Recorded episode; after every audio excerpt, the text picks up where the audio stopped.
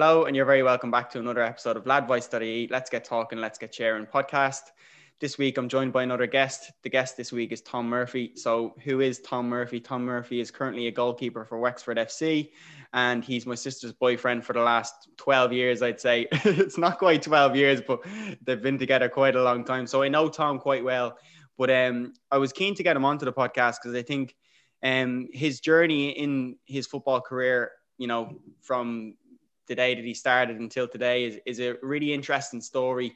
And I think there's a lot of kind of valuable information in there for people to listen to and also um, just a, an interesting conversation nonetheless. So, look, welcome to the podcast, Tom. Thanks very much for, for joining me. Um, Thanks for um, having me, Nate. You're welcome. You're welcome. So, maybe I suppose just before we get into the, the details of your footballing career, um, I suppose some exciting times at the moment for yourself and for any kind of League of Ireland football fans with the league returning now in the next couple of weeks. So, how's pre-season been, and kind of are you looking forward to getting started with the new season? Yeah, I think first of all, all the players um, know nearly what a privilege it is to have the chance to be able to play and get that kind of elite status, um, to get the chance to play when we're in a pandemic obviously it's adhering to the guidelines that we need to adhere to.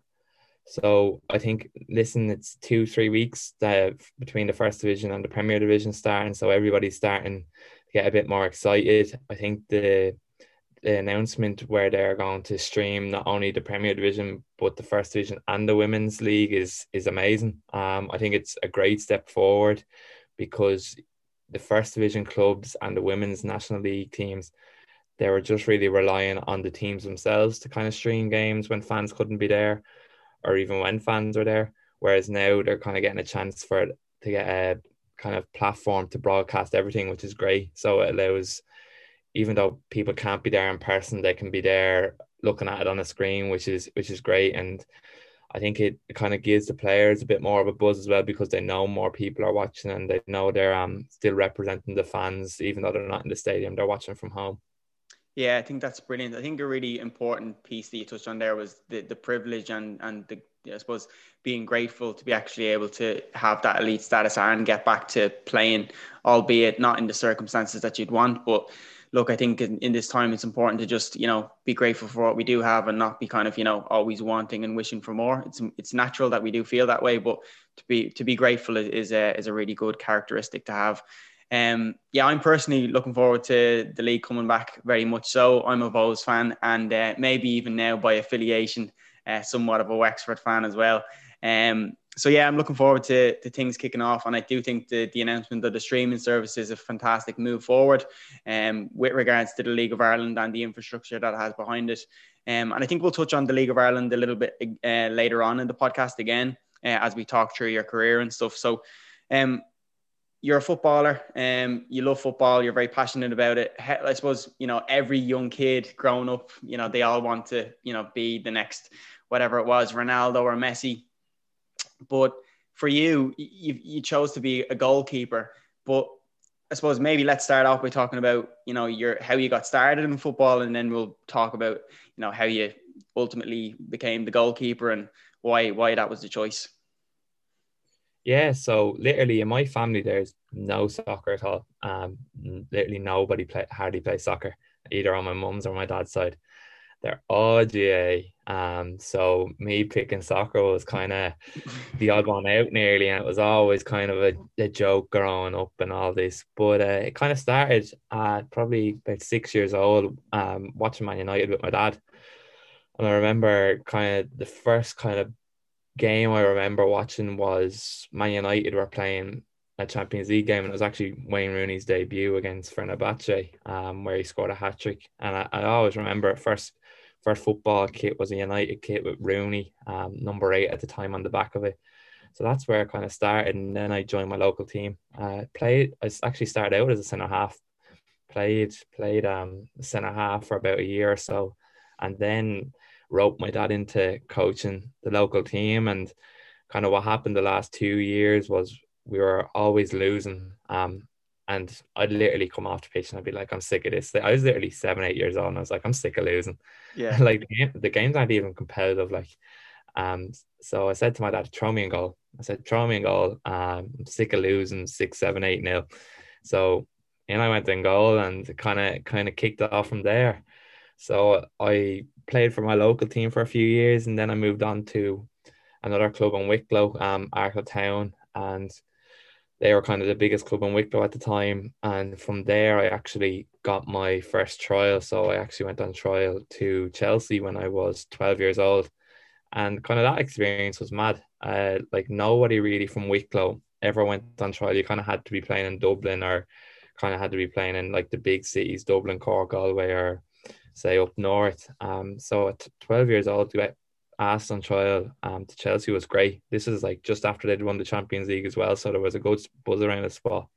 But like I was 12 years old, and it was funny because the week or two weeks before I went away on trial, it was going to be my um I had to go and meet my principal because I didn't need I was still in sixth class at the time. So I had to tell him like, oh, I'm gonna be missing a week of school on the way to, to Chelsea. So I kind of didn't know what to react with because the week after I came back, I was doing my confirmation, which was like big at the time as well. Mm.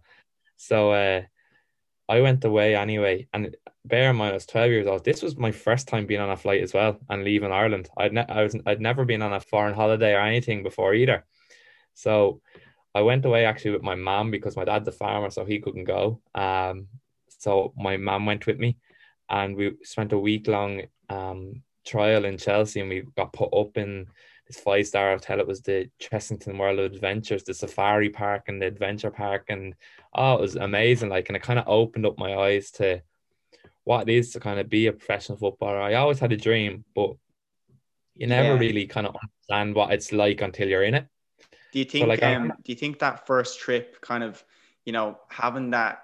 It's almost like having a carrot dangled in front of your face. It's always like that thing. I, you know, I want this so much, and as a kid, you, it's something that you can only dream of. I think one of the things you mentioned that was like really stands out is that desire to win. You know, that want and that need to win. Um, I think it's always really important to be competitive. You know, in anything that you're doing. Um, and like to have that from the age of you know six, seven, eight is fantastic, and it's probably it's probably been a massive factor, a massive help, you know, in your journey to to getting even the, the to the stage of being considered for a trial because, like we said, it's something that people can only dream of. But yeah, so that trip over to to Chelsea, especially given you know Wicklow boy true and true, and uh, dad's the farmer, and you, you know you'd never been across, you know, I've never been on a plane before was that a first trip over to England? You were saying that it's kind of the first kind of insight that you got to see of what it what it what it might be to be a professional footballer. It was a surreal feeling, I suppose.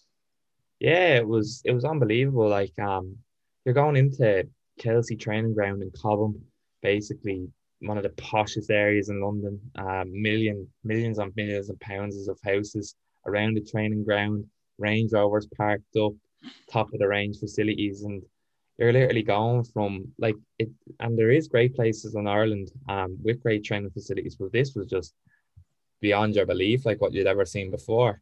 So you're stepping in there, and it, it was it was a privilege, and it, it really did um make you want even more. Like you were nearly regretting having to go home and step back on the plane at the end of the week, um, which which was which kind of gave you that hunger to want it even more. And like I remember coming back and um, it kind of all just kicked off from there. Like that, literally, that kind of trial just kicked it all off for me, and kind of set off like this is what I want to do, um, and that's what kind of kicked it on from there. So I then moved on to my next club was St Joseph Boys in Dublin, and from there I got I started getting a couple more trials. So I went some clubs like Leicester City. Um, and I remember I'm um, like it's funny, like you, you never kind of understand what it's like at the time, but when you think back of it, mm. I remember like meeting Jamie Vardy on the in in the hall and meeting him in the gym and stuff like that and speaking to him.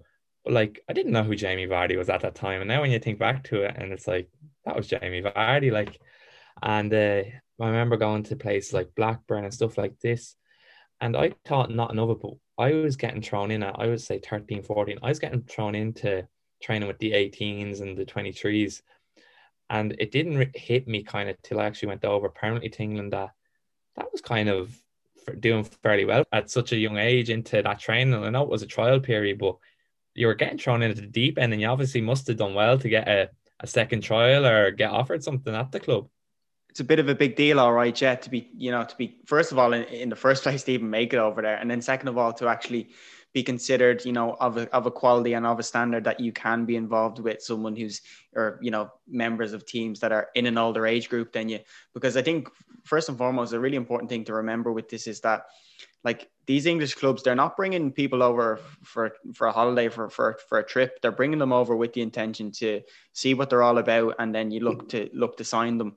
Um, and I think even one of the other things is, is is that is being able to kind of appreciate that as much as you as you should or, or as you know as you do uh, at the time. Like do you think at the time that it was because it was so surreal and because it was so such a kind of like a fascinating experience that maybe at, did did you appreciate it as much as you as you should have at the time or?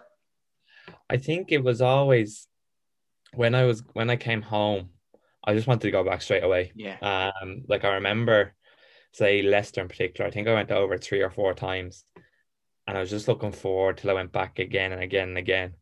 Um, and I, especially I loved coming home and just telling everybody about it because when, when I was going on these trials, say I actually only ever went over, say that Chelsea the first trial because I was so young. I was twelve at the time. I had to go over with a parent, but for all the others that I went on, which could have been about eight, nine, ten, at the age of 13, I was flying over by myself. So I was getting used to at 13 kind of standing on my own two feet. You're nearly like a teen, uh, like a fully grown teen at 13, because you're going through the airport by yourself and you're having to meet people, deal with people, stay with a host family, or stay in a hotel.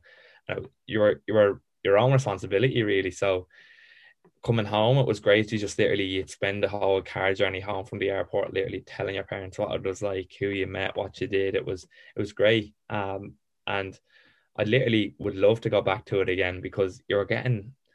I was still get even though I was only going over and back to England, I was still getting to travel over and see all these new places and meet these new people. Like I'm a great people's person, so I love meeting new people and interacting with new people.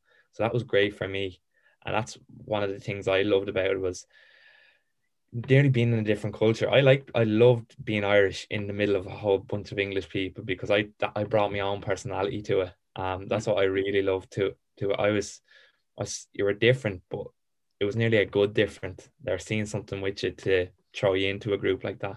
Yeah, I think um, one of the things, like one of the things that really strikes me there is about you know, age of 13 going over and, and traveling on your own. Jesus, like I was, I, I don't even think I would have been allowed to walk to school on my own at the age of 13. Like, um, I think you, you do need to mature. You need to grow up quite quickly being a footballer and being in that environment. Um, so I suppose that'd be a massive like factor in, you know, you developing as a person. You probably, you know, developed much quicker than other people because of because you had to. You're very much outside the comfort zone of a 13 year old to you know go out travel on their own over to england different country different environment meeting new people. Um so i think you know that in itself is is, is an achievement to to be able to you know hold your own and travel and, and meet all these new people and and and go through that experience. So yeah that's definitely something that that's really striking me. And so in and amongst all this, like in, in about nine different trials for nine different teams, really good experiences. Was there was there people at home, maybe like teachers and stuff, who were kind of saying, "Here, Tom, what's the story? You can't be going on another, on another trial. You should be focusing on your, your education." You know, like kind of, I suppose, putting that putting that doubt in place and kind of saying, "Well, look, Tom, you know, football. It's great that you want to go and do it, but might not work out. So you should focus on on the books and stuff. Like, did you have people kind of saying those sort of things to you, and kind of what was your mentality or mindset too? Because obviously school is important, but at the same time, you know, these these opportunities, these chances don't come around too often. So. Yeah, so my mom is actually a school teacher, um, which was which was the funny part of it all. Um, and she actually ended up being one of my school teachers in, in secondary school. So people always, they, and it was, it always is a big question. What were your parents like regarding education, your family, and so on? Um, and like all my mom's sisters, so all my aunties are all school teachers as well. So it was always a, nearly a reoccurring theme. So I remember the first day I went into first year, um, even before starting first year in secondary school, I said to my mom, and this is after I I went on trial to Chelsea, and I might have went on one or two more trials before that I started first year. I remember saying to my mom, I goes to her, I'm only doing three years in this school and then I'm gone. I said, I'm gone after my junior cert because that was the time you usually left to go away to England. And I, I said that to her and I said that to her three, three years. I said, I'll do, I'm doing three years in here and then I'm going to be gone to England playing football. And she always used to kind of pass off, say, yeah, yeah, yeah, whatever. Um, but like, it was like that where I knew the importance that I needed of my education. So I made sure that even though I was, at that time, I was traveling up to Dublin three, four times a week, to train. Um, I still got my education done. I still made sure I was top of the class. Um, and I was very lucky in the sense I am quite good on the education side of things. So I was, even though there was late nights and staying up to do homework, I still made sure I, I did it because I nearly felt like with my parents supporting me and especially with my mum being a school teacher in my school supporting me so much, I didn't want to let her down um, on that side where I didn't want me to be kind of the talk of the school or the talk of the staff room for a bad reason. Yeah, like one of them, one of them kids is just, well, I'm gonna be a footballer, so fuck this. I'm not really, I don't need to do anything in school. I'm gonna be a professional footballer, and that's it. Like, and kind of have that attitude of, you know, you know, care carefree and fuck this. But you know, it, you understood the importance of it, and you know, to to to not be talked about for the wrong reasons, I suppose. Yeah, exactly, and especially my mom being there, I wanted everybody to be saying, "Oh, look, at he's he's playing football at a high level, but he's still hitting X, Y, Z in his grades, still getting his homework submitted on time." Um, like I didn't want, and I've never really said it to her, but I didn't want her feeling like, "Oh, look at her son, he's come in and like she's a teacher, but he's no interest in education." Like, so that's kind of the side I took of it, and I've I still have it to this day that I really, really focus on my education side of it. So throughout my time with that in school, it kind of it got to a stage where, especially with my junior cert year, in that year I was literally balancing. I had moved on to League of Ireland under 17 at the time, so I was actually playing up a year. So I was traveling again still to Dublin three, four times a week. Then I um was going over and back constantly to Everton. Um, but like that junior cert I came out with, I think it was three A's, four B's, three C's, and that was literally of a year of missing loads of school um, and then I was playing for two or three of the schools teams as well. So even when I was supposed to be in school, I was missing school with that as well. But I always made sure I got my work done, and I always you made sure I got off with. You can do it all, Tom. You can do it all. Your brains, the beauty, and and and the athletic ability as well. So, um, like after the junior cert, then was I think so. You would have been what about sixteen at that stage, was it? I was still I was kind of on the younger side, so I was 15. Um, this was in the June, and I turned 16 at the end of the August. And so, when was when was it that you would have moved into Everton? You said you'd been over there a couple of times. Um, in your junior cert year, was it relatively quick across to England? Is it? Um, so I knew I was signing for Everton. I they had offered me the contract in the October November time and um, I had done kind of two weeks, and it was it was the longest trial period and the longest time I'd ever been away from home. I'd done two weeks continuous over in England, and they kind of said before I went over that that was going to be the do or die trial. We'll either out for your contract or not. So at the end of that week, I had got offered my contract, and from that October November, I told nobody about being offered or nobody about moving away literally kept it literally all that knew was my mom, my dad, and my sister. They were the only ones that knew I was going away. So we kind of kept it on quite enough. Um, so from then I was able to focus kind of more so on the education side and Everton were giving me a training program constantly. So I was focusing on that from say the January right up until the June before I left. So I literally did my junior cert, say the first few weeks of June. I think it's the first two weeks the junior cert lasts. And I remember everybody will remember your junior cert night or whatever. Yeah. I remember I remember telling everybody that was literally on a Wednesday. I said, listen, I'm not coming back for um next year. I'm not coming back for fourth or fifth year. Said um I'm moving away to England. And nobody knew how to react like um because obviously I kept it so quiet and literally from that Wednesday, I was gone the following week. I literally, I think I was gone. I flew out to England on the Thursday, signed on the Friday, um, had a weekend the Saturday and Sunday to spend with my family.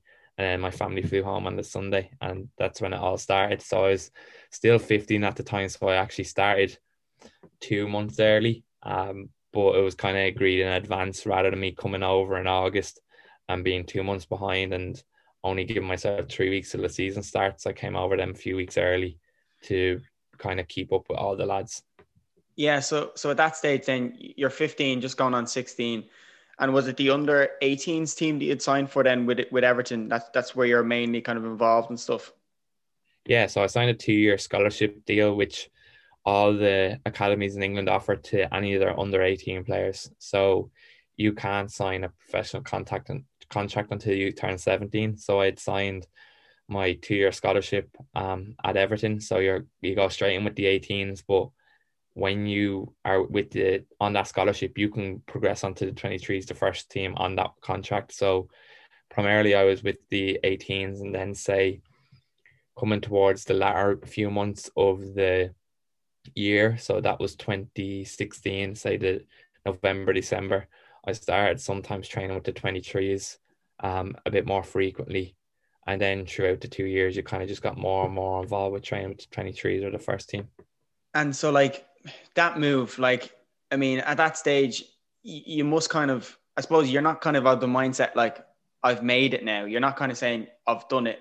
In, to a certain extent, you have. Like, you need to give yourself a lot of like credit and I suppose celebrate the journey to a certain extent. Like, okay, you've not reached, you know, you've not reached the, the, the level that you want. You've you've made it so you've hit a significant milestone. I think it's important to appreciate that. But were you kind of saying, is this even real, or was it the case for you because you kind of knew already in advance that you were going to be going that you you had the time to like to let that build up and you kind of had the time to let it settle in? Was it? Yeah, so I seen it kind of as the first step. Um, kind of I'd, I'd achieved of what I set out to do first, which was secure a contract and then move across England. So that was kind of the first step of it, of what I seen. I kind of set out a kind of few goals and targets for myself. So that was the first for me. I think I was very lucky in the sense that I had went over and back to England from a young age um, for the last two, three years. So kind of prepared me for it. So I wasn't I wasn't too homesick. I didn't really miss home too much. Like I, I did FaceTime home say every day, but I never was like feeling homesick or feeling like, oh, I want to get home. I want to get back to see friends, stuff like that. I kind of felt quite comfortable and I kind of knew that if this is the career that I want and which I want to pursue, these are the sacrifices and kind of the reality that you're going to have to get used to and kind of accustomed to straight away. So the sooner the better I got in with that, it was a lot more easier. And do you think, um, obviously, when you go over to England, I think a lot of the time people can find it difficult with that the you know the whole adapting piece and you know essentially being I don't want to say left to your own devices, but you know you're a 16 year old kid that's moved across to England. You're kind of on the start of that journey of to living the dream and it can be easy to kind of become you know somewhat lackadaisical it can be easy to become kind of you know somewhat arrogant and you know i'm the i'm the dog's bollocks kind of opinion.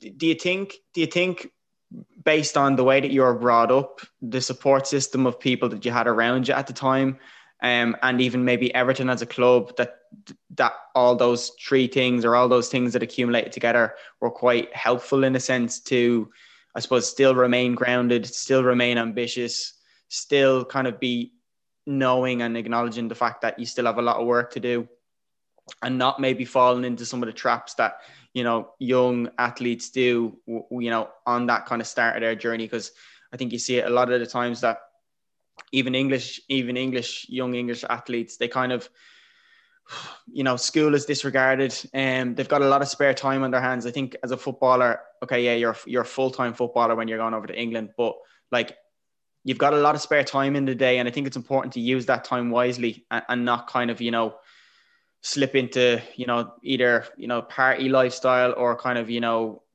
just doing things that are not going to be beneficial for you in the long term. Do you think that um how did you find that experience sir? Yeah i think it's i've always been somebody that enjoyed my own company. Um and i was always it could be just that that's what goes hand in hand with being a goalkeeper that you and you're you are by yourself position wise. Um, but I always enjoyed my own company, and even where I live in Ireland here, it's kind of out in the country, so I was always by myself. Hence, uh, I was never close to school friends or anything, so I was always spending a lot more time with myself if I was to keep myself entertained.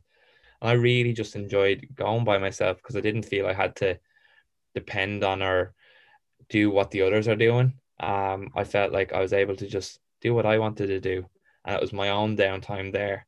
And then, kind of what happened, what happened from then was throughout my time there, then I learned how to drive. So I was spending two, three days of the week doing driving lessons. So that was keeping me occupied as well, along with completing a course while we were over there. I completed a BTEC in sport.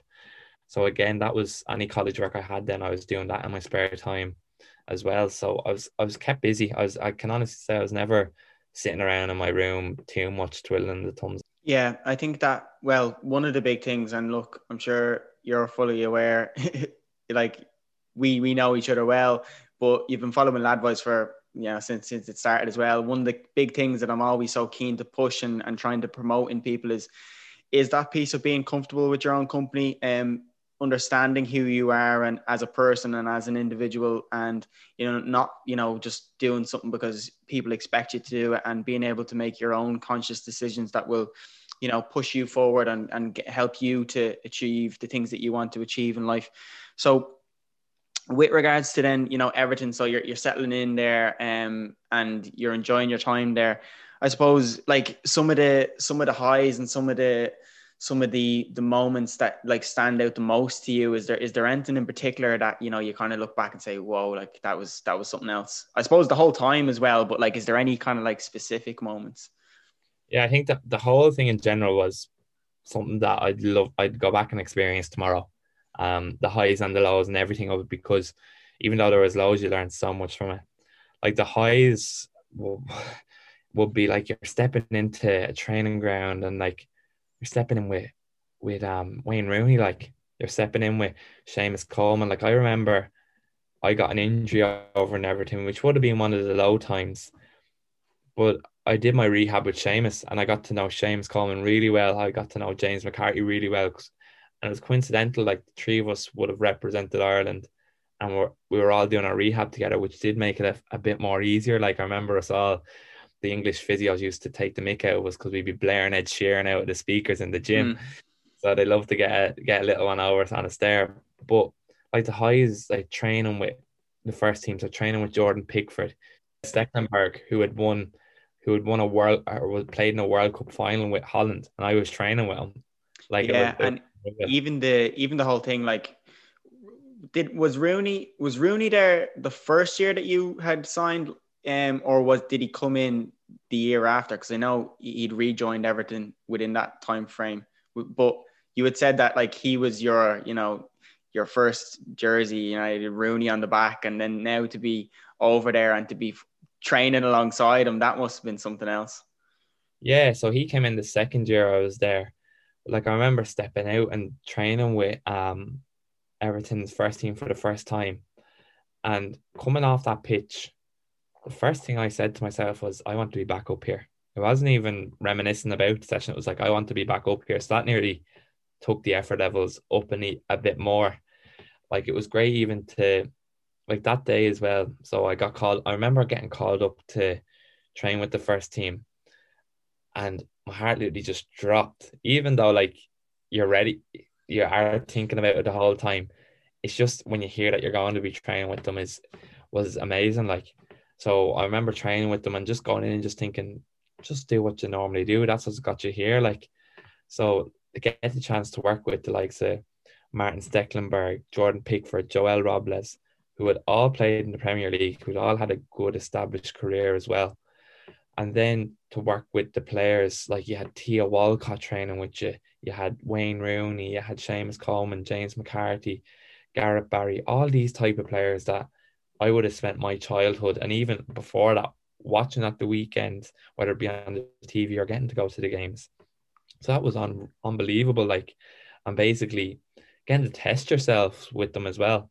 And I always remember the end of that first session, Big Sam and Sammy Lee, two of the most iconic managerial um, duos, shaking my hand and saying, "Oh, just let did you let him score one today?" Like and me after, and me after getting peppered like with with shots from all of these ones, and them saying that to me, and that that gave me a, a, a kick and a buzz with it as well. Like um, getting getting into that environment as well, because it's one thing seeing them and talking to them, but then being in and amongst them and out on the grass with them is a completely different feeling. Yeah, and then um, another one like Calvert Lewin, he would would he have been in the youth system with you at the time? Because I mean, even looking at him now, he he's absolutely flying. He's playing some some of the best football of his life. Yeah, so I remember, I think it was around my first year there, and I we had just Calvert Lewin had just been signed for one million, and nobody had really heard of him. And I had one of the lads I used to play with for Ireland, he was at Sheffield United and sent him t- a text and was like, "Oh, here, listen, what's he like?" He's just after coming in. And He said, "Top top player, like to be signed for one million at 17, 18. I think no, I think he was 19 at the time, but he wasn't like exactly a big name. So it was something big in itself to be signed for one million without being like a big name in yourself. And I remember training with him like when I was up with the 23s I'd be the keep because usually the younger keeper kind of stays back and does a bit extra with the strikers. I was the one staying back with um Dom doing doing the finishing sessions, and then literally go to go from there to see him banging in goals in the Premier League is is is great. Like to literally, it's great for me to be able to say I worked with him before, but to see him doing so well. Yeah, it's fantastic, and I suppose like one of the things that kind of stands out to me is you know you kind of mentioned it already with regards to some so we're, we're talking about kind of the highs and the, the enjoyment but you, you touched on the fact that you know there was lows there as well. And i think it can it can be a really really challenging experience for people and you know it can affect people's you know mental well-being as well. But it seems as though your you know your mindset and your outlook on things you know right from the start was always from from a very good place. And, you know, that whole thing of when you said, you know, there was lows, but there was a lot of learning from them as well. I think um, that's a really, really important like thing to emphasize throughout this this podcast is to, you know, some of the experiences we have good experiences in life and we have bad experiences in life. Um, well, that you know we can label them good and bad, um, but depending on how we look at them or what what we choose to learn from them, you can turn you know something that was you know a negative or something that was a setback into a positive by learning from it and growing as an individual as well. So I think that was a that was a really important kind of um thing that you'd mentioned. Like I think you know it's sometimes you can look back and say, oh well, what if the injury didn't happen or what if this?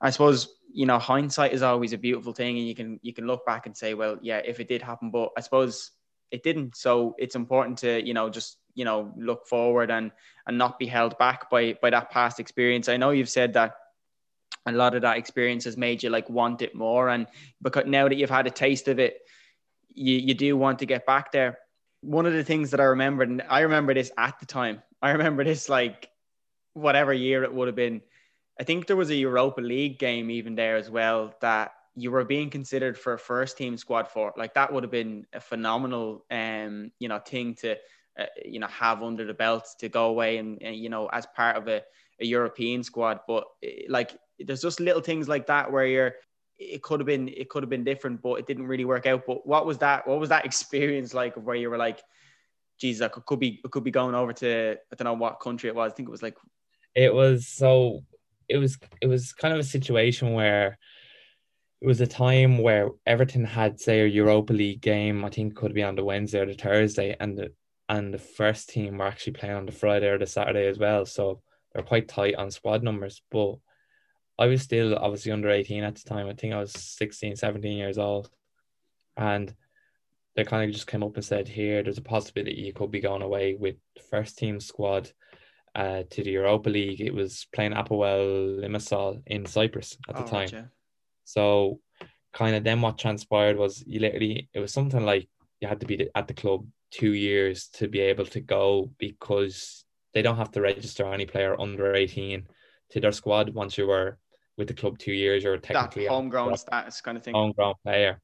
So I think I'd literally been at the club a year and a half or a year and seven or eight months. So I literally missed out by that couple of months. So obviously, it was a bit gutting at the time, but again, it was it's something you kind of say to yourself, take the positive out of it. At least you were considered for you were you were considered to be called up from the under 18s to the first team to go away to a Europa League game um, at the age of 17, which which would have been big like at the time. I, I, I think it would have been you never really heard of many Irish players at that time getting a chance to do that. And obviously there has been since since which is great to see um, that there is we are seeing a lot more Irish players and young Irish players playing in Europe or even involved in squads in Europe.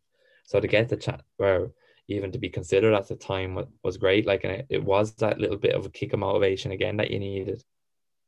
Yeah, and I suppose like injury, the injury was a big setback, but you were kind of saying, you know, you went through your rehab and you know, the, you had a couple of Irish lads there with you, which I'm I'm sure was a great support and you know a great kind of um, especially given the fact that they were that bit older than you as well, that you could you know have a chat with them. They'd lend you you know kind of some some experience with regards to how to cope with these things and um you know even just having you know you'd mentioned that you were you were always on the phone to you know well not always but you know you're on the phone you're still in contact and in touch with like the family back home and stuff did you think having that kind of support system around you, even through through the difficult times, was an was an important thing to have, and you know, people that you could speak to, uh, people that you could you know offer you know gain some advice from, and just have a talk about these kind of things with them. Yeah, um, like I called my family every single night, whether it be for five, ten minutes, or an hour.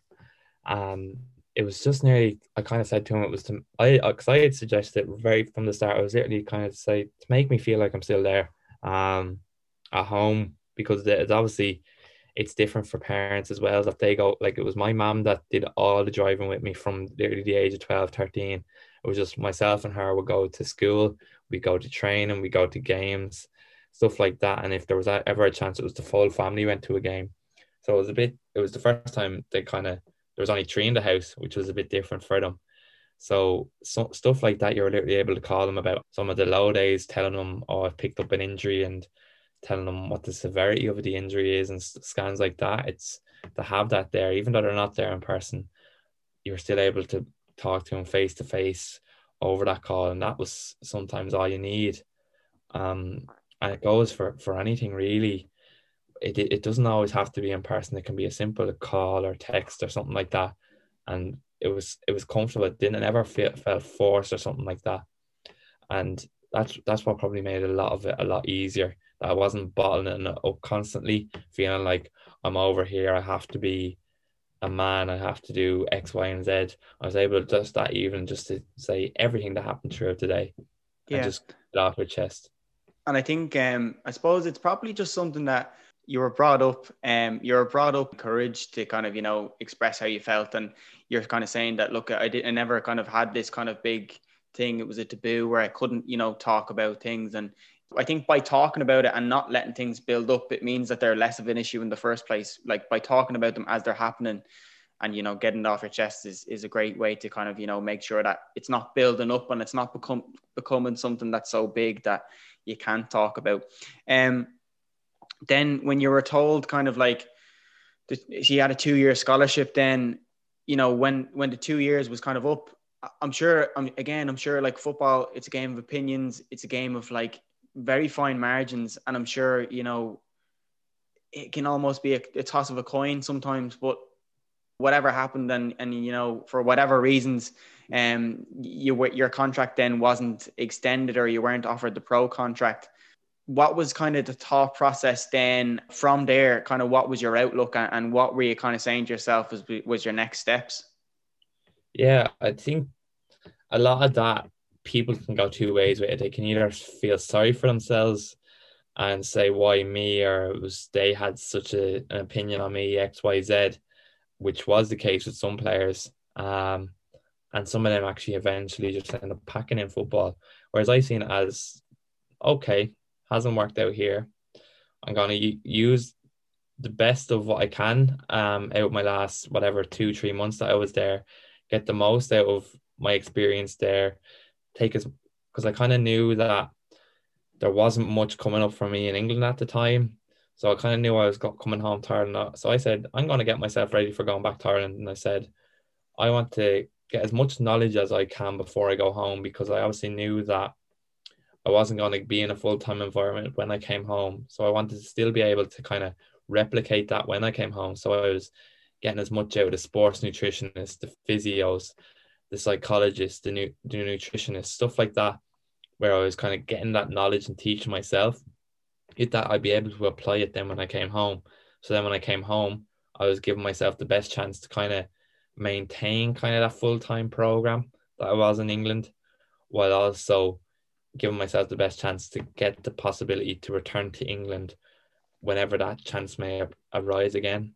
I mentioned this at the start, and I, I wanted to make sure that I emphasized the point because I think the League of Ireland in itself, I think from people from the outside looking in, um, they can kind of look down on the league and, and say that, oh, the standard of football is crap, even though they've never even watched the game. So in the first place, they don't really, you know, they can't really commentate because they, they, they haven't seen it. But um, I think even aside from standard of football, aside from all that sort of stuff, it's a fantastic infrastructure and thing that is in place for young Irish um, aspiring footballers to, you know, make a name for themselves, to get first team football, to play men's football.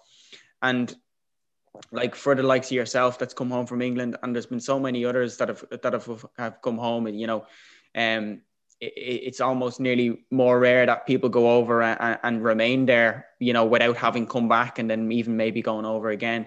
But I think League of Ireland itself is a fantastic place where a, a, a, young Irish footballer can, can come back home and not kind of fall by the wayside and not be like, well, football's done. I don't have anything else to do. And it is a, a chance to put their time, their energy, their effort into getting that first team men's football and then trying to keep up the dream and um, get back across to England and have another crack at the whip. Um, so you came back and you start, you signed for UCD UCD, obviously a, a college team. Uh, I think they were the, when you when you first signed for UCD, they were in the Premier Division, were they? First division. First division. So you're signed with them when they're in the first division, and you were in and amongst the team. And looking again, football, nothing is gifted to you, nothing's handed to you on a plate, and just because you were uh, a young lad that's come home from Everton, they weren't going to say, "Well, Tom, we're going to roll out the red carpet and we're going to, you know, let you take a um, spot in the first team straight away." You had to go in, prove yourself, and train and, and stuff like that. So that that that first season, then they got promoted. They got promoted that year that you arrived. Yeah, yeah. So we got promoted. But what happened was when I first came home, I had to wait for six months to get my international clearance. So that was a bit of a pain at the time. Yeah, so I came home um, and it kind of was I'd already agreed to sign back with UCD when I before I came home. But what happened was my international clearance didn't come in for six months. So I was literally I came home in the in the June June yeah kind of the end of, end of May, and obviously with the Irish season it runs through summer, so. Mm I came home, but I was waiting for weeks. My clearance didn't come in at all. So what it was kind of again, it was another experience for me because I had went straight into UCD. I was still under 19 at the time, but I was training with UCD's first team on a regular basis. So again, that was an experience for me training with a first team regularly um, in itself. So taking that step up again, being a young goalkeeper in with a first team in with a first team constantly, and especially it was the year they got promoted. So the team were on fire at the time. So you were training with the best of the best players in the first division at the time. So that was even you were coming home, but you're enhancing your game even more because you're making that step up again to be able to perform in training. So then what happened was we won the league in just the... um just on the the international clearance, like you said that it, it took it take you said it took six months, right? Yeah.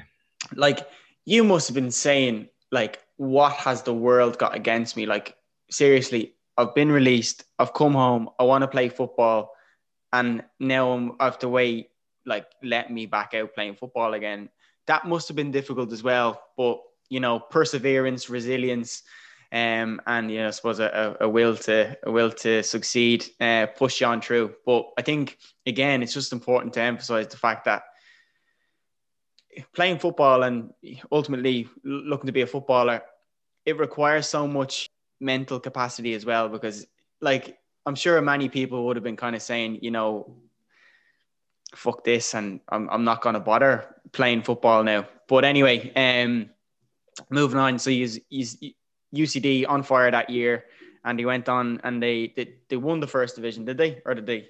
Yeah, yeah, they won the first division, got promoted, and got to the semi-finals of the FAI Cup. But I kind of seen it as the sense that that's six months. I yes, I wanted to play, but I had so much more time to improve parts of my game that I probably didn't really focus on or never felt I had the time to.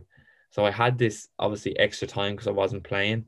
So I was using that to improve the little parts like that, which which I found very beneficial, and especially with us getting up, I nearly seen it as we got promoted, obviously to the Premier Division, and I seen that as well. That's a bonus for me. I've come back home.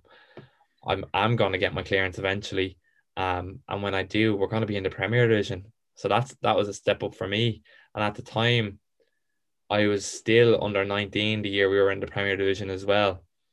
So it kind of started off that I was going in again, training. I was, say, your third choice. There was Conor Kearns, that was number one. He had a really, really good season, to be fair to him, and was subsequently called up to the Ireland 21s. Then I had Gavin Sheridan, who had been at UCD for a couple of years as well, had played a number of games in the Leinster Senior League. And then it was myself. So I was obviously the youngest in the group. So it was great to be able to learn off them too, as well as the goalkeeping coach there at UCD. So throughout that season, it kind of was a great learning experience for me because I was on the I was involved with in many of the squads if it was through injury of the other lads or if they were suspended or if they were away or stuff like that. So I was on the bench and I was getting to experience all these like even though yes I had been across England I'd still only it was an under 18s league I was kind of experiencing. And yes you, you got to see United's training ground. You got to see Man City's training ground. But I'll never forget the first kind of big game I was involved in was the first night of the Premier Division season. UCD we played Derry City away. It was the first game in Derry City's new Ryan McBride brand new stadium a new Astro, new stadium, lovely couple facility, of thousand at the game. The weather, yeah, the, the, the, the weather was awful, but the, the crowd, like I'd never played in such a crowd, and they were banging drums and they were singing all night. Did we lose the game? Yes, but I always remember that night sitting on the bench after, and I was like, you know, something. I want that feeling again. I want that buzz of being getting the chance to play, playing in front of a couple of hundred, couple of thousand, the drums banging, the songs, this fan singing all the songs, that atmosphere, that literally gave me that kick and that buzz to want it even more. Yeah, and um, I think one of the big things, um, and you hear it a lot, it's kind of a common theme with regards to, you know, maybe people who've been involved in academies and under 18s games, even under 23s games, is that experience of men's football. And I suppose with men's football, the League of Ireland as well, it's a serious league and it is taken seriously. Lads that are playing in there, um, in the first or sorry, in the Premier Division, they are on professional contracts. Some of them, um, and even the lads who aren't on professional contracts, they're still playing for wages at the end of the day. And like for clubs as well within the League of Ireland, it's so important to actually, you know, stay in the Premier Division for financial reasons and um, to put on a good performance so that fans do come back and fans do, you know, uh, generate revenue for the clubs as well. So I think that experience in itself, no matter how much academies you've been in and no, no matter how much, you know, you've been involved with really um, high quality uh, and a high standard of football over in England, it's not going to really prepare you for that time you first step out onto a, onto a football pitch and playing in a in a men's uh, in a men's league that is uh, a competitive league as well. So your first match for UCD, um, I think I think we went to it.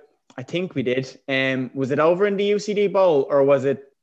It was. So it was literally again. It was that feeling again. I remember I had been on the bench a couple of times previous to the few weeks before, and say the week before we kind of got a heavy defeat to Shamrock Rovers, and we always found out the team to play the Friday night on the Wednesday evening. So I remember going in, obviously not thinking much, just thinking, oh yeah, I'll be on the bench again, and the manager just saying, I'm gonna make a few changes. He's might, might like me for them, he might not. I don't really care. It's what I see best for the team. I remember him putting up the the team sheet and my name was on it and my heart just sunk again.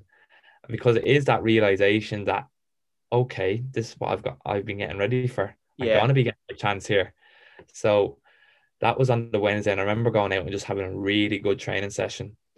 But see, what I always did was so we trained on a Monday and Wednesday, but the first team always trained earlier than the 19s. So I always went to train with the first team, but I always made sure I went back to train with the 19s because that's what I seen as my team.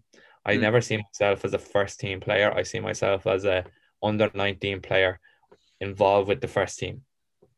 So I remember doing the exact same, even though I was going to play that Friday night, I, I went and did my session with the first team, did all the the tactics and stuff like that. But I still came kept the same routine, came back down and trained with the 19s that evening. And uh, then came the Friday night. So like you said there, you yourself and Nisha and your mom all went to the to the game. It was against Waterford. Um, and like that, again, it was what I had been working for since I came home from England. That was my whole my whole target when I came home from England. I want to make my first team debut as early as I can. And I was home just over a year and I made it 18 years old in the Premier Division against Waterford. We lost the game 2 1 in the night, but I'll never I'll never forget it because it was probably the first time I came away from a game, but I felt so mentally fatigued rather. Than I was physically, but mentally it was just it was so different to playing underage football because you were dealing with the crowd singing and you were dealing with the game was a lot faster and you were dealing with a higher quality of player. They were constantly concentrating and that was just an experience in itself. And i remember just the game just went like that like it, it, it just flew in.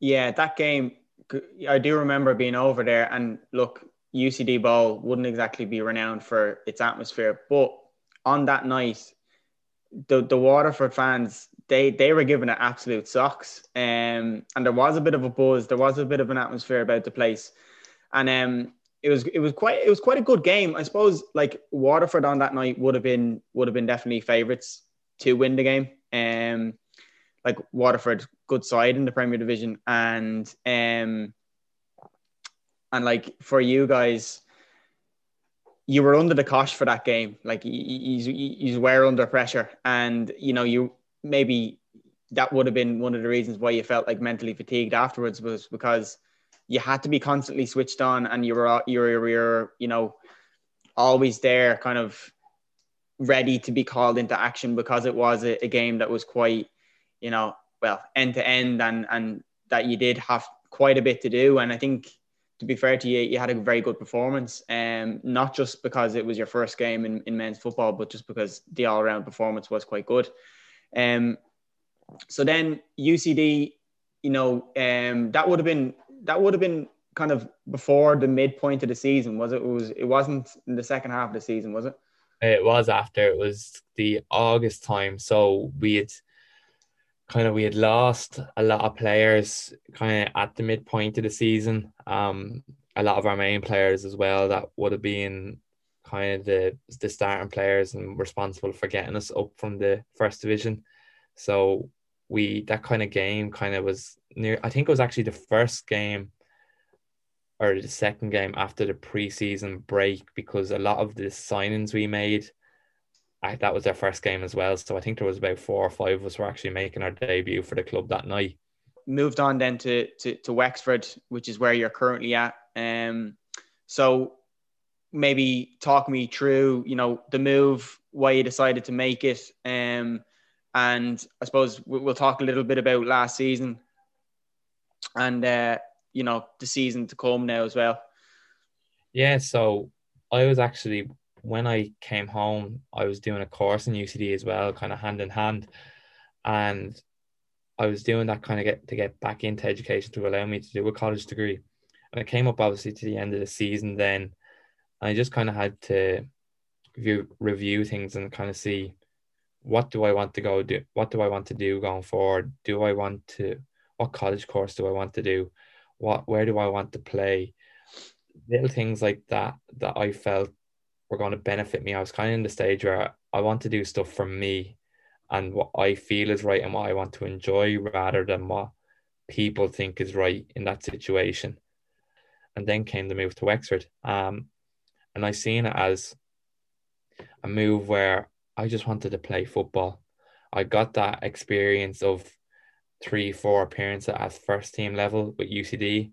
But then I this was going to be my first year stepping into fully senior football. And I just seen it as I want to play. I want to play every week. I want to be tested every week and then the chance came to sign for Wexford. So I went down there for um last year, and with that, I just started doing a lot more things that I kind of enjoyed, and I think that kind of benefited my whole performance as well. Like I was doing a college course I enjoyed, then I was able to do a lot more. So I, I have a passion for coaching as well, so I was able to do a lot more coaching with that as well. I was obviously playing with Wexford then as well, and then I was able to see a lot more family and friends and stuff like that. And I was just enjoying everything a lot more. Did I ever not enjoy anything throughout my time period and and period with UCD? Yes, there was highs and lows, but I was enjoying stuff to an extent. But I just wanted to kind of lay stuff out for myself for the future going forward. I was kind of looking long term rather than just the next year. I was kind of looking for the next few years, kind of seeing what do I want to do and what's going to set me up for the next few years. Yeah, I think really important thing in life is is to is to put yourself first and do what's right for you and do what's best for you. And sometimes even what's best for you right now, you know, might not be what's best for you like for the future. So I think to to have that forward view and and to look forward and kind of plan ahead is a really important part of life and uh, particularly with your your footballing career as well. So Wexford, um, you kind of went full circle of, you know, Wexford over to Everton and back to Wexford. Now I know you're from Wicklow, but they're basically the same place, anyways, aren't they? Um, so back at Wexford then, and you had a on a personal level a fantastic season last year. Um, in my opinion, and in the opinion of it was was it the Wexford fans or the players who voted for team of the season or player of the season? it was just a public vote, so kind of everybody was able to have a yeah. have a say. So you know, fantastic season last year. Um, in terms of you know league position, there's there's improvements there to be made uh, for the season co- up, up and coming. But um, I think for yourself, really important to to get back out onto the pitch, um, and have consistent first team men's football, gain that experience, find that confidence within yourself, and to just just start to do things that that you love to do and building that momentum and building that consistency within your game and having that that that time to to put in the work and put in the effort and to to continue to improve because I think really to continue to improve particularly as a goalkeeper and, and as a footballer you do need to be getting match experience and you do need to be you know week in week out playing games and that was a really important part of last year uh, for you I believe yeah, massive. Um, from literally everything. Uh, whether yes, as you say, position wise in the table, did we have a great season? Not the best. Personally, though, I thought I, I learned so much, and I think a lot of players learned so much as well, because we were a relatively young squad, but we have managed to maintain a lot of the players from last year and add a couple on this year, which shows kind of there's that team building coming together. But for me personally, I was able like that's I think was the whole main thing for when I was coming home was I wanted to play senior men's football consistently as young as I could. And I remember kind of the midpoint of that season or towards the end of last season, I did up kind of a bit of research. I did. It was I kind of looked at where all the goalkeepers that signed with me at Everton from the 18s to 23s, where were they playing now, and how many senior appearances they had. And when I looked at it, I was the one with the most senior appearances. Um, a good few of them I think there's three or four don't even play football anymore. There was one that's still at the club, and the rest are kind of sitting in under 23 teams or they're sitting on the bench for a first team. Whereas I I come home and I racked up that experience and I I honestly felt last year, no matter what the result, it benefited me greatly. Um, especially the fact that I was getting tested so much and I was getting thrown into these scenarios. It was scenarios that I'd never faced before and probably wouldn't face if I was in an under 18 or under 23 team. That was the benefit of playing in the first team, which uh, I can I can't recommend enough to any young player or any young position or any any person really in anything you're doing. There's no point in you staying in something that looks well on paper, um, whether it be a job or a sport or a club or whatever it be, but you're getting no experience with it or you're, you're getting no progression with it. Like, what's the point in you entering a job but never seeing the progression to get to the managerial position? Um, you just want to stay as a standard employee, whereas you should be entering something and seeing. I can see the progression in myself. I can see this, the kind of the ladder that's there for me and the opportunity that's there for me. Yes, it could be a step down or it could be a lesser known item or club or whatever it was to what where you were before, but it's going to benefit you in the long term. Um, and for me, that's what I seen with Wexford. I seen it as an opportunity to go in and do well, get that experience that I need. But I enjoyed it all. That was the big one for me. Yeah, I think um, you, you hit the nail on the head there. Like that whole thing of sometimes people say experience is overrated, but at the same time, experience is a vital aspect of life as well and you need to do you need to get out there you need to experience things and you need to learn from the experiences as well. One of the things particularly in a footballing sense you can do all the training that you like but you know in order to to to replicate the match the match scenarios and, and situations that you'll find yourself in it's next to impossible sometimes on a training pitch so that's why um, the first team football has been so important for you. And I think it's going to, you know, push you forward. And it has pushed you forward even over the last year as well. Looking ahead, I suppose, then to, to this season, I suppose for yourself, you'll, you'll have set personal goals and objectives and stuff. Uh, and I know you're a very driven and motivated uh, individual.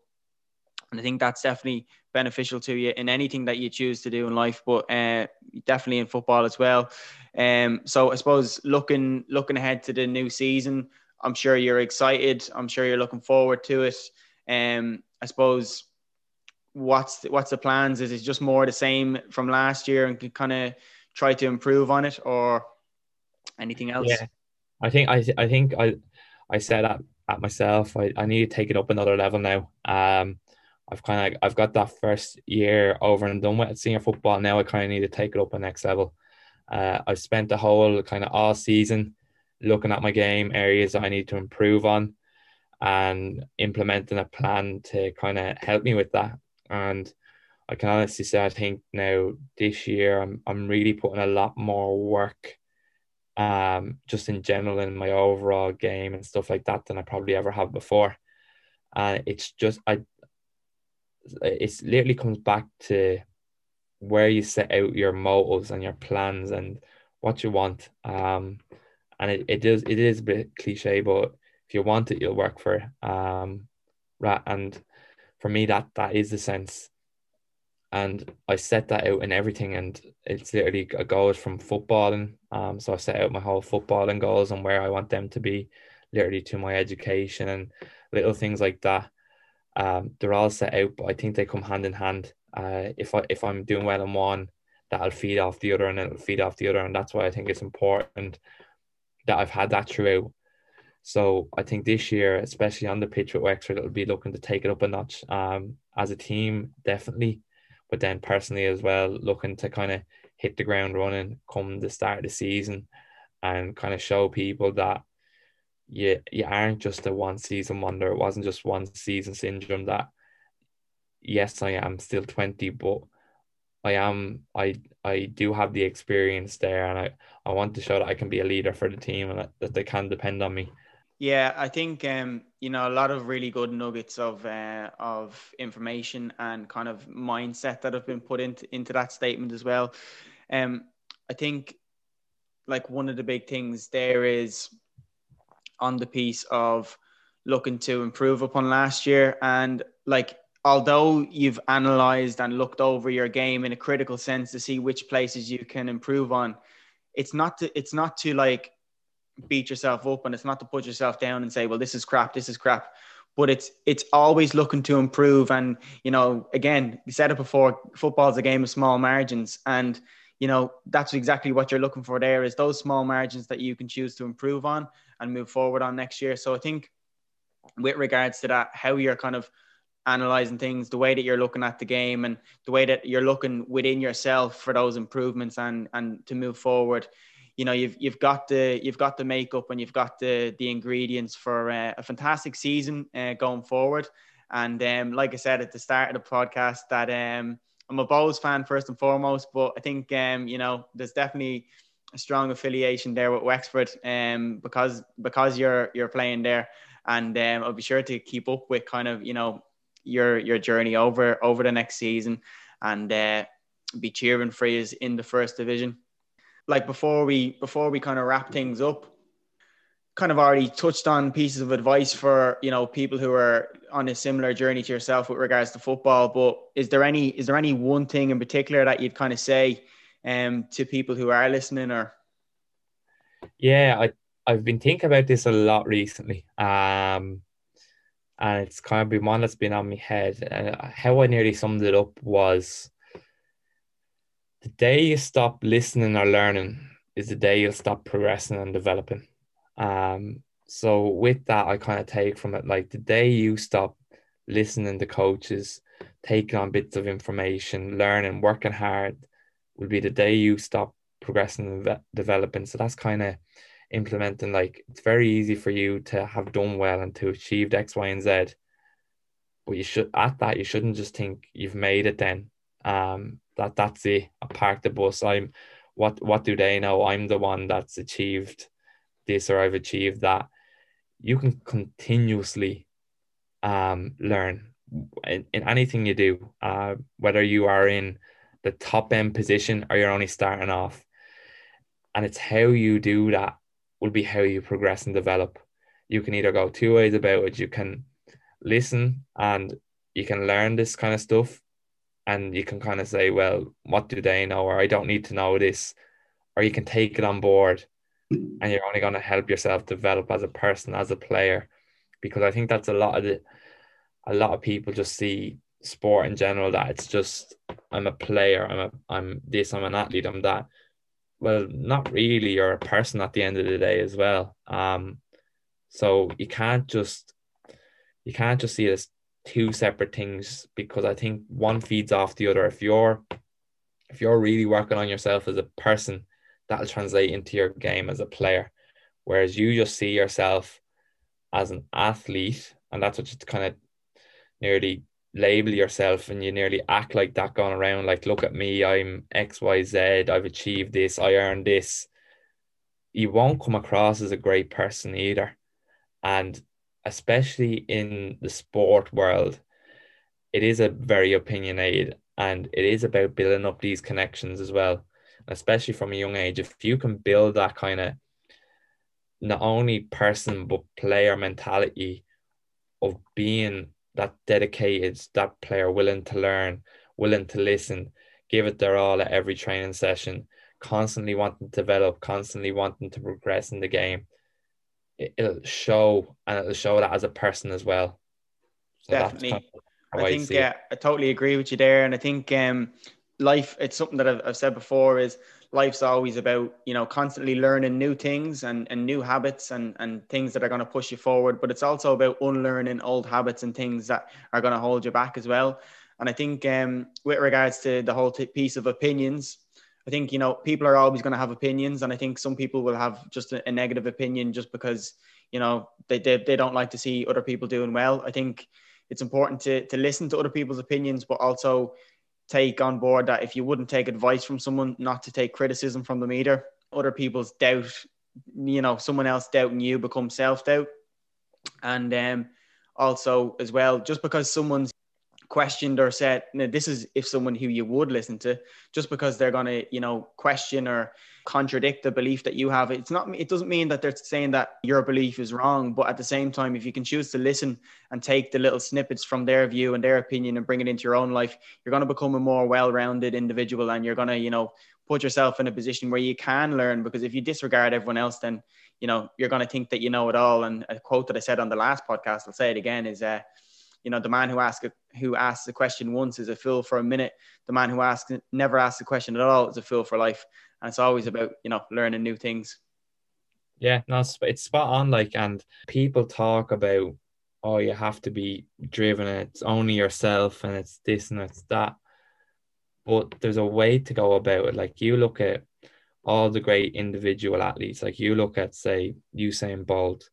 Without his team, or his trainers, he wouldn't have got where he is today. Michael Phelps, you look at him without the team around him, he, he wouldn't have got where he is today. You look at, say, Alex Ferguson, one of the best managers in history, without the actual players he had around him, the support team he had, and I'm sure his wife and sons at home, without them, he wouldn't have had the career that he had today.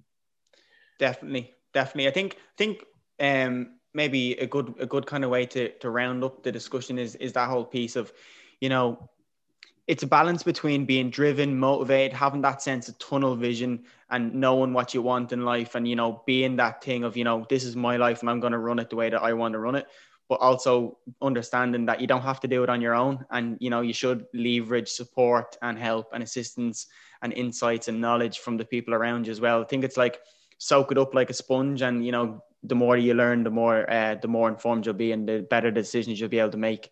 So, Tom, um, thanks very much for coming on and having a chat with me. One of the questions that I always ask now, I forgot to ask uh, the last guest, Louise, but um, is there maybe some change? So, we've been forced to make a lot of changes this year. You can keep your response quite short, but like, is there any changes this year that you've been forced to make that you would choose to keep, even if you could just give me one of them? Um, I found what's really benefited me this year has been I started journaling.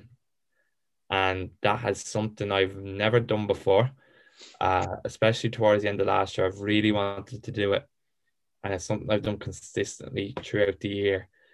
And I've really enjoyed all of that stuff, just being able to, and it is cliche, but to work on myself. Um, because I can honestly say I've never felt in a better place physically, mentally, and that goes for whether it be on the pitch, whether it be in the gym, whether it be doing my college work, or whether it be just day to day life. I've never kind of felt better because I've had that time literally because I think I've always just got caught up in this world of I need to be busy mm. and you need to people please. Whereas this year I've literally sat down and I've said, what's going to make me happy?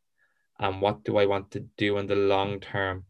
That's what can I do now that's going to benefit me in the long term? And I definitely have done that this year and kind of done stuff that I set out for so long to do. I've kind of bit the bullet and just done it and I haven't looked back from it. Definitely really really good. And look i won't um i won't try and you know add anything in there. I won't try and um you know take anything away either. It was very good uh very good synopsis. So lastly then this year's been quite different it's it's been a strange one is there anything that you're looking forward to now um when things kind of do return back to normal yeah is there anything that you're looking forward to i think it's just seeing to say as simple as like I really enjoyed it. Uh, it's very cliche, but the fact that say I was playing on a Friday night and I'd stay over with you on the Saturday night and do something on the Sunday and then go home the Sunday night for the week leading up to it. And obviously with travel restrictions, I haven't been able to do that. Mm. Um, like that's what I really enjoyed every weekend, just kind of having that bit of time. Um, obviously to spend with Nisha, but to spend with yourselves. Um, yeah. well, because it is like I've never like I can honestly say I have a very, I'd say I have two or three people that I consider really, really close friends. And obviously I have a very big family, extended family as well. But it's just, you feel like home when you've when you have uh, like spending time with yourself and niche and stuff like that. It's a, it's an environment that I really enjoy. And like we get on as a, as three and including even with your mom as well yeah, yeah, a, yeah. The four of us get on really really well and kind of doing stuff as well. Like obviously down here in Wicklow there's not too much stuff to do at times. So get, getting up to Dublin and kind of doing stuff like that whether it be going for walks or going and playing football golf or little, stuff like that or going out to say to even something as simple as going out to Howth for for a day or something like that. It's, it's really enjoyable, and that's kind of that interaction is what I probably missed the most. Well, well done, Tom. Good answer. Because if you didn't include niche, there would have been there would have been uproar. Um, so anyway, that was a good answer. Funny you should mention about the the foot golf. Look, maybe I'm just gonna throw this comment and then just turn the podcast off straight away. you know what's coming. Um, you know, yeah, I've missed playing the foot golf, and I've missed um, I've missed beating you at the foot golf as well, Tom. You know, I mean, you know, I think you know you're the footballer at the moment, but I think you know if I didn't get that uh, career-ending injury to the knee, you know, I could have made it as well, seeing as I'm able to beat you. yeah, it, was a once-off. It's a once-off. yeah, now For anyone who is listening, I won't. Uh, I won't try and take the wind out of Tom's sails. I think I beat him once, and he beat me about five or six times. So yeah, just set the record straight on that one. But um, look, yeah, Tom, thanks very much for uh, having the conversation with me. Um, looking forward to sharing it with everyone. And if people have enjoyed the conversation, be sure to give it a share on your social media. Tag myself and Tom. Um, kind of let us know what you thought of the conversation. And um, yeah, look, I think on that note, especially even with regards to Tom's kind of thing of what he's looking forward to the most, that kind of feeling of you know reconnecting with people and and, and seeing people in person again. Uh, it's been a difficult year for people not being able to see people face to face and kind of have those experiences and share those moments. But um, there is a lot to look forward to, and it's only coming around the corner. So yeah, I'll love and leave the Lad Voice listeners with that. And uh, Tom, I'll look forward to seeing you sometime in the near future in the flesh. And uh, yeah, thanks again for having the chat. Yeah, pleasure. Thank you very much. Right, we'll wrap it up there now.